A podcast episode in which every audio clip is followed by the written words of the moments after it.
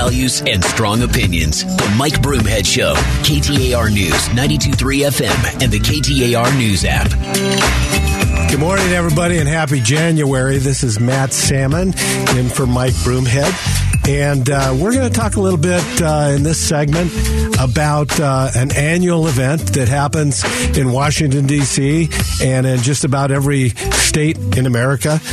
Every year since 1973, when the Roe versus Wade decision was made by the U.S. Supreme Court, on a 5-4 decision, the smallest of majorities that could possibly happen, that's been reversed.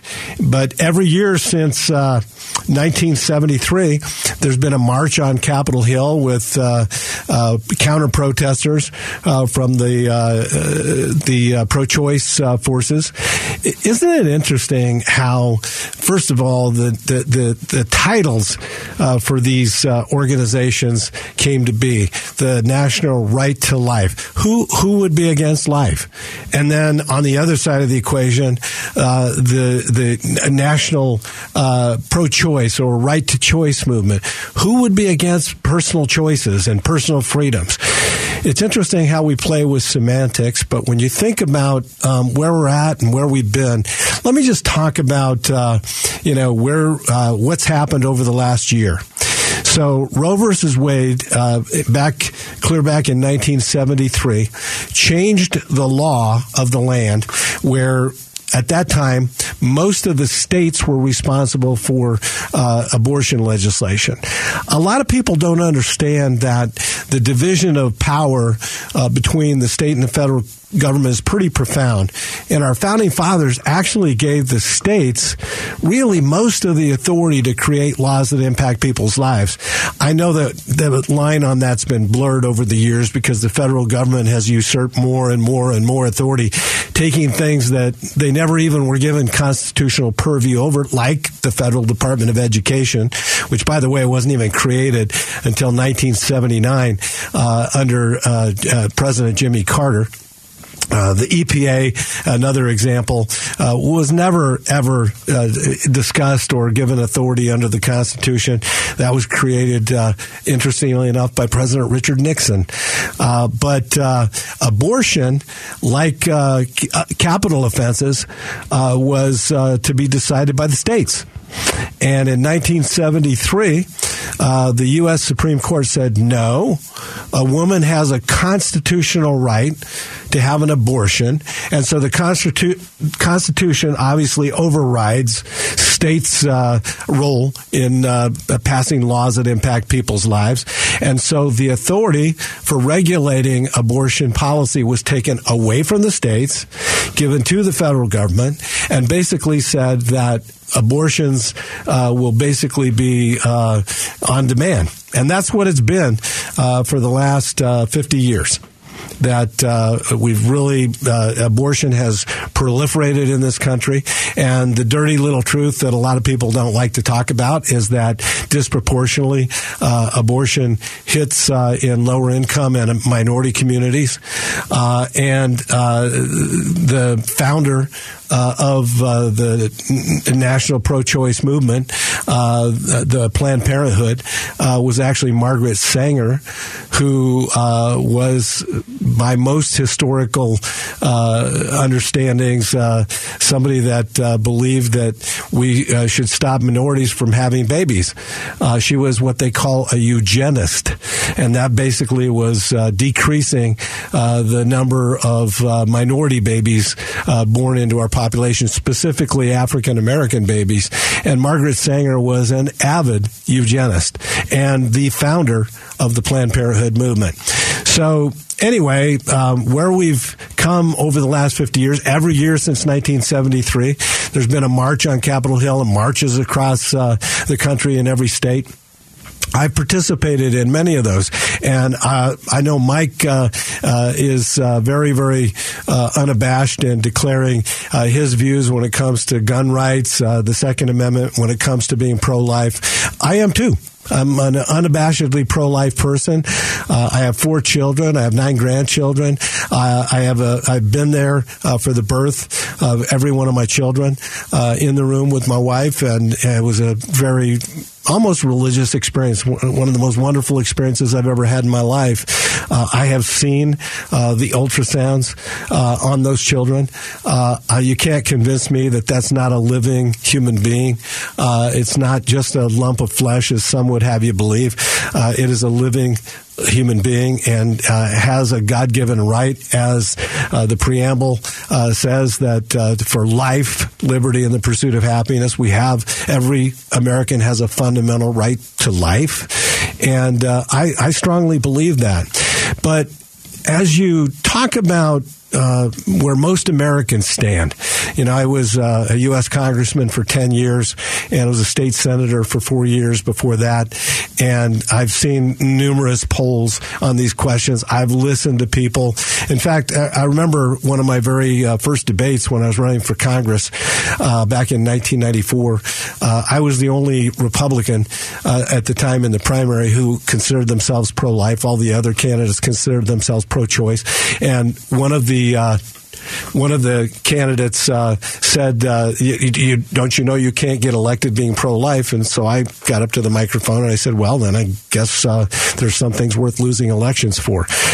This is such an important issue. I think we need to dedicate more time to it. But most Americans are somewhere in between. They consider themselves pro-life, but they still believe that women should be able to have control of their bodies. And most people that are pro-choice also believe in the right to life. So it's interesting. It's a real dichotomy, and it's something we're going to flesh out a little bit later on. But please stick with me. We'll be talking more about this later and talking about what the real laws are and what they aren't. So stick with us. This is Matt Salmon in for Mike Broomhead on KTAR.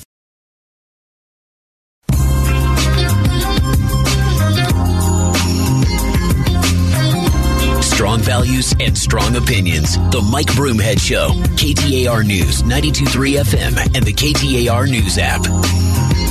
Good morning, Arizona. This is Matt Salmon in for Mike Broomhead on KTAR. And there's a lot of hoopla a few months ago about the fact that there were all kinds of confidential documents, top secret documents, classified documents at the resort for Donald Trump, Mar-a-Lago, and that they were unprotected. And there was a hue and cry across America that was the height of irresponsibility. I mean, for heaven's sake, he could have had the nuclear codes for anybody to stumble across. And it was such a serious thing that this is what President Joe Biden said about it. How that could possibly happen, how anyone could be that irresponsible. And I thought, what data was in there that may compromise sources and methods? And by that I mean names of people who helped, or et cetera. And it's just totally irresponsible. Harsh words for a guy that actually did exactly the same thing. In fact, you've probably seen in the last few weeks stories that identified that Vice President Biden put some documents next to his 1969 Corvette in a box, and they were unaccounted for. And that leads us to, I think, an important discussion. What exactly are the rules on classified information? As a former U.S. congressman myself, I was allowed to go into several classified briefings. In fact, I remember going into the basement of the one of the House office buildings and having national security folks on either side of me as I perused documents about Monica Lewinsky's relationship with President Bill Clinton. That was during the impeachment proceedings of Bill Clinton. And I was privy to all kinds of private documents and classified documents that were part of that investigation. And I was instructed within an inch of my life to make sure that I didn't divulge any of those pieces of information. So that leads us to far more important fish to fry. I mean, obviously, the presidents have access to the most classified of any documents. The buck stops here. They make all the decisions. And this is a piece that was written by Toulouse Olorunnipa with the Washington Post. In the final hours of a president's term, amid the hubbub of transition talks, 11th hour pardons, and last-minute executive orders, officials from the National Archives and Records Administration quietly descend on the White House in an attempt to ensure compliance with the President's Records Act. And the President's Records Act was actually passed in 1978 after President Richard M. Nixon had sought to destroy White House tapes during the Watergate scandal, specified that presidential records belong to the public and are to be turned over to NARA, that's the National Archives and Records Administration, the archives at the end of the presidency. The act also covers vice presidential records and applies to classified documents, which are also governed by other laws. But the statute can be difficult to carry out in practice because government archivists have little ability to order presidents or vice presidents to comply. So this order, this law, has no teeth. Go figure, folks. We pass an important measure like that to make sure that classified documents are protected, and there's no teeth put into the act. Well, I can tell you that so much of what happens in Washington is toothless, and some would say brainless. But the fact is that we have now a president that had boxes and reams of classified documents at his Mar-a-Lago estate, and another vice president who, in a foot-in-mouth type statement, criticized vociferously the past president for having those documents and saying how irresponsible it is, and then found out that he had actually done the same thing. Now, his comments about that, much more subdued, of course, saying, you know, I didn't know about that. I'm sure there's a lot of things that President Biden actually doesn't know, and the volumes of that could create books and books. Anyway, I'm Matt Salmon in for Mike Broomhead, and you're listening to KTAR. Stick with us.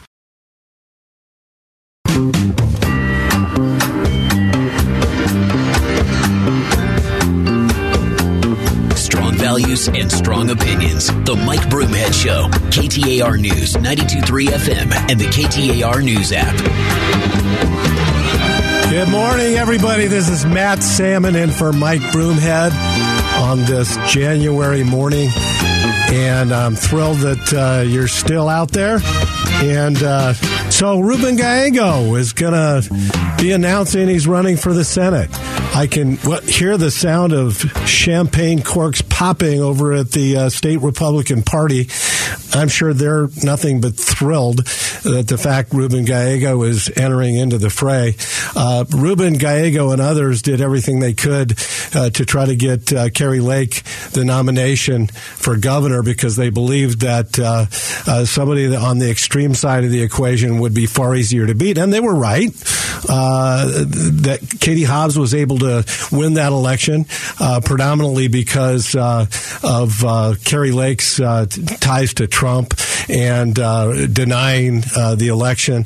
But I can tell you along those same lines, I can tell you that a lot of Republicans are thrilled that Ruben Gallego is going to be getting into the mix because extremists on both sides of the equation, either on the far right or the far left, do not do well in Arizona politics on a statewide basis. And you can't find anybody that clings to the far left any further left than Ruben Gallego from Arizona. So I think it'll be interesting. Kirsten Sinema will be on the program later. She has been somebody that made promises about being a more independent voice, about being a maverick, about being somebody that would work on bipartisan solutions. And whether you like her or you don't don't like her, you've got to admit she's done exactly what she said she was going to do to the T. She has fought for Arizona and fought in a bipartisan way, crossing the aisle many times to get things done. And I think it'd be an interesting debate to be had. Who's actually gotten things done in their position in the Congress? And I can't wait to hear that debate, because I think Kirsten's got a strong message to bring forward. I'd like to talk a little bit about the Supreme Court. They did a thorough. Excuse me, I'm doing my quotation marks. You can't see me, but I'm doing them with my fingers. A thorough investigation to find out who leaked that information on the Supreme Court decision on Roe versus Wade. And on Thursday, they had a month-long investigation that's concluded has failed to identify who leaked in May the draft of the opinion overruling Roe versus Wade, the first public statement since Chief Justice John Roberts announced the probe a day after Justice Samuel Alito's draft opinion was published. So the court included a statement from Michael Chertoff, a former federal circuit judge and Secretary of Homeland Security, who was asked to independently review the investigation, supervised by Ms. Curley. Mr. Chertoff said Ms. Curley and her staff conducted a thorough investigation with their legal authorities and made recommendations to prevent future leaks, yada, yada, yada, yada. I mean, come on, guys. The fact that we can't get to the bottom of this thing, it's not like there's a million people working for the U.S. Supreme Court justices, and it's clear that it was one of those people that breached this information. And not only should that person be fired, but there should be some severe penalties for that having happened. Some found that report to be deficient. You think? In fact, this is a quote from somebody I deeply respect. It's deeply troubling that the Dobbs leaker still has not been found. Senator Ted Cruz, Republican Texas, who has argued cases before the Supreme Court, said in a tweet, "The Supreme Court depends on trust to deliberate, and this leak is incredibly damaging to the court's ability to function normally." So this leak is a serious breach, and we haven't gotten to the bottom of it. We deserve better. So back to that issue, I mentioned earlier that right now the marches are going to be happening on Capitol Hill and across the country. And I also mentioned in most polling, people find themselves somewhere in the middle. They believe that women should be able to have a right to choose, and certainly when it comes to the health of the mother and in the cases of rape or incest, that we ought to be open to those things. I think most people fall in that category. And then those that call themselves pro-choice, a lot of them recoil at the thought of partial birth abortions or third trimester abortions. And so the Supreme Court decision actually has put the decisions back to the states. And in Arizona, you know, there was a big debate over whether our law that passed about the same time as statehood, which disallowed anybody from having an abortion and had serious penalties for the abortion provider and the person asking for the abortion, or the most recent last year passed and signed by Governor Ducey, a 15-week abortion ban. And it has been decided by the courts that the 15-week takes precedent over all else. So anyway, folks, I just this debate is something that is an important thing to me, in somebody that believes in the sanctity of life. But also, I know it's really important to those on the other side of the equation as well. But when you look at a strict understanding of the Constitution, and that's what the Supreme Court is supposed to decide, is it really something that should be decided at the state level or at the federal level? I'm one that believes that the Supreme Court made the right decision in turning it back to the states, but the debate is never going to go away, folks. It's going to be with us forever, regardless of what the Supreme Court does. But we do deserve answers on who leaked that document in the first place. As a result of that leak, Supreme Court justices' lives were threatened, and the U.S. Congress had to step up security for members of our Supreme Court. And so each and every one of us, I think, regardless of which side of the equation you fall on, whether you're pro-life or pro-choice or somewhere in between, as most Americans are, we deserve to have answers that our Supreme Court should be able to operate in the way that our founding fathers said they should be able to operate. And they should be an independent body that should be able to decide the constitutionality of issues and not worry about the politics of the day or public opinion. And so, folks, I think all of us deserve answers, and we need a more thorough investigation. We need to get to the bottom of this. Again, this is Matt Salmon in for Mike Broomhead. Please stick with us on KTAR.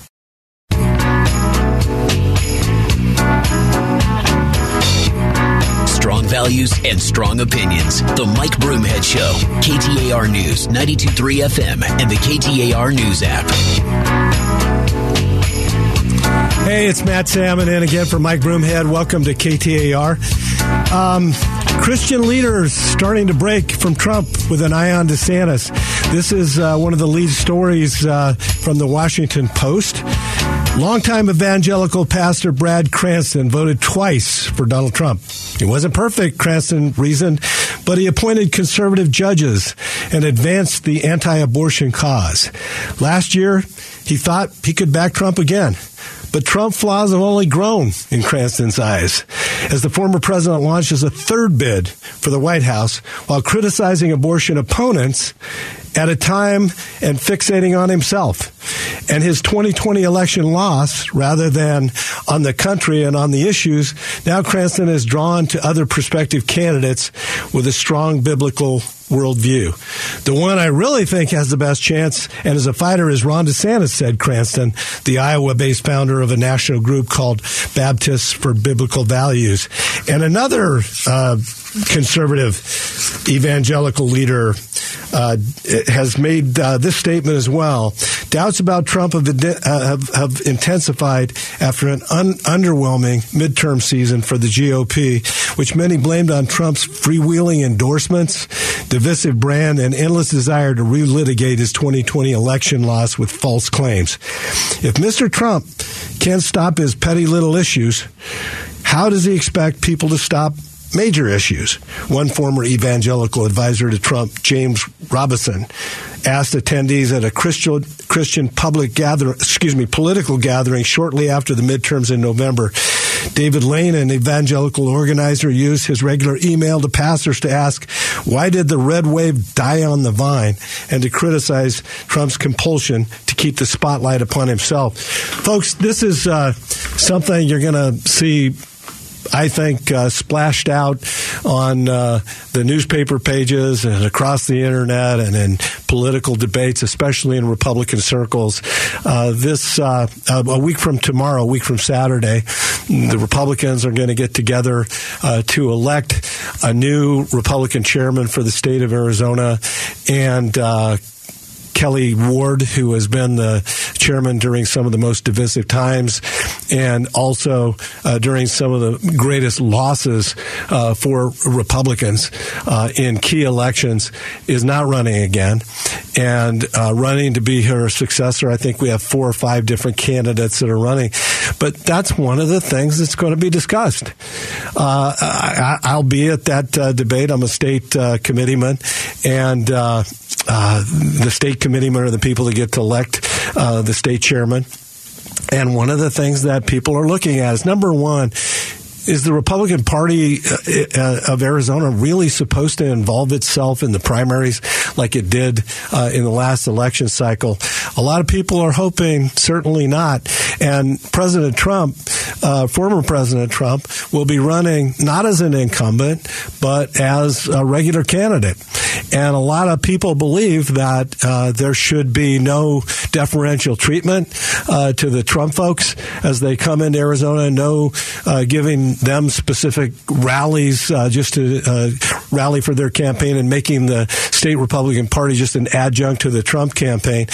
a lot of people, myself included, believe we need to move on beyond Trump and that we need to pick a new standard bearer, a new nominee to go and represent not just the Republican Party, but the United States of America in this crucial, crucial role.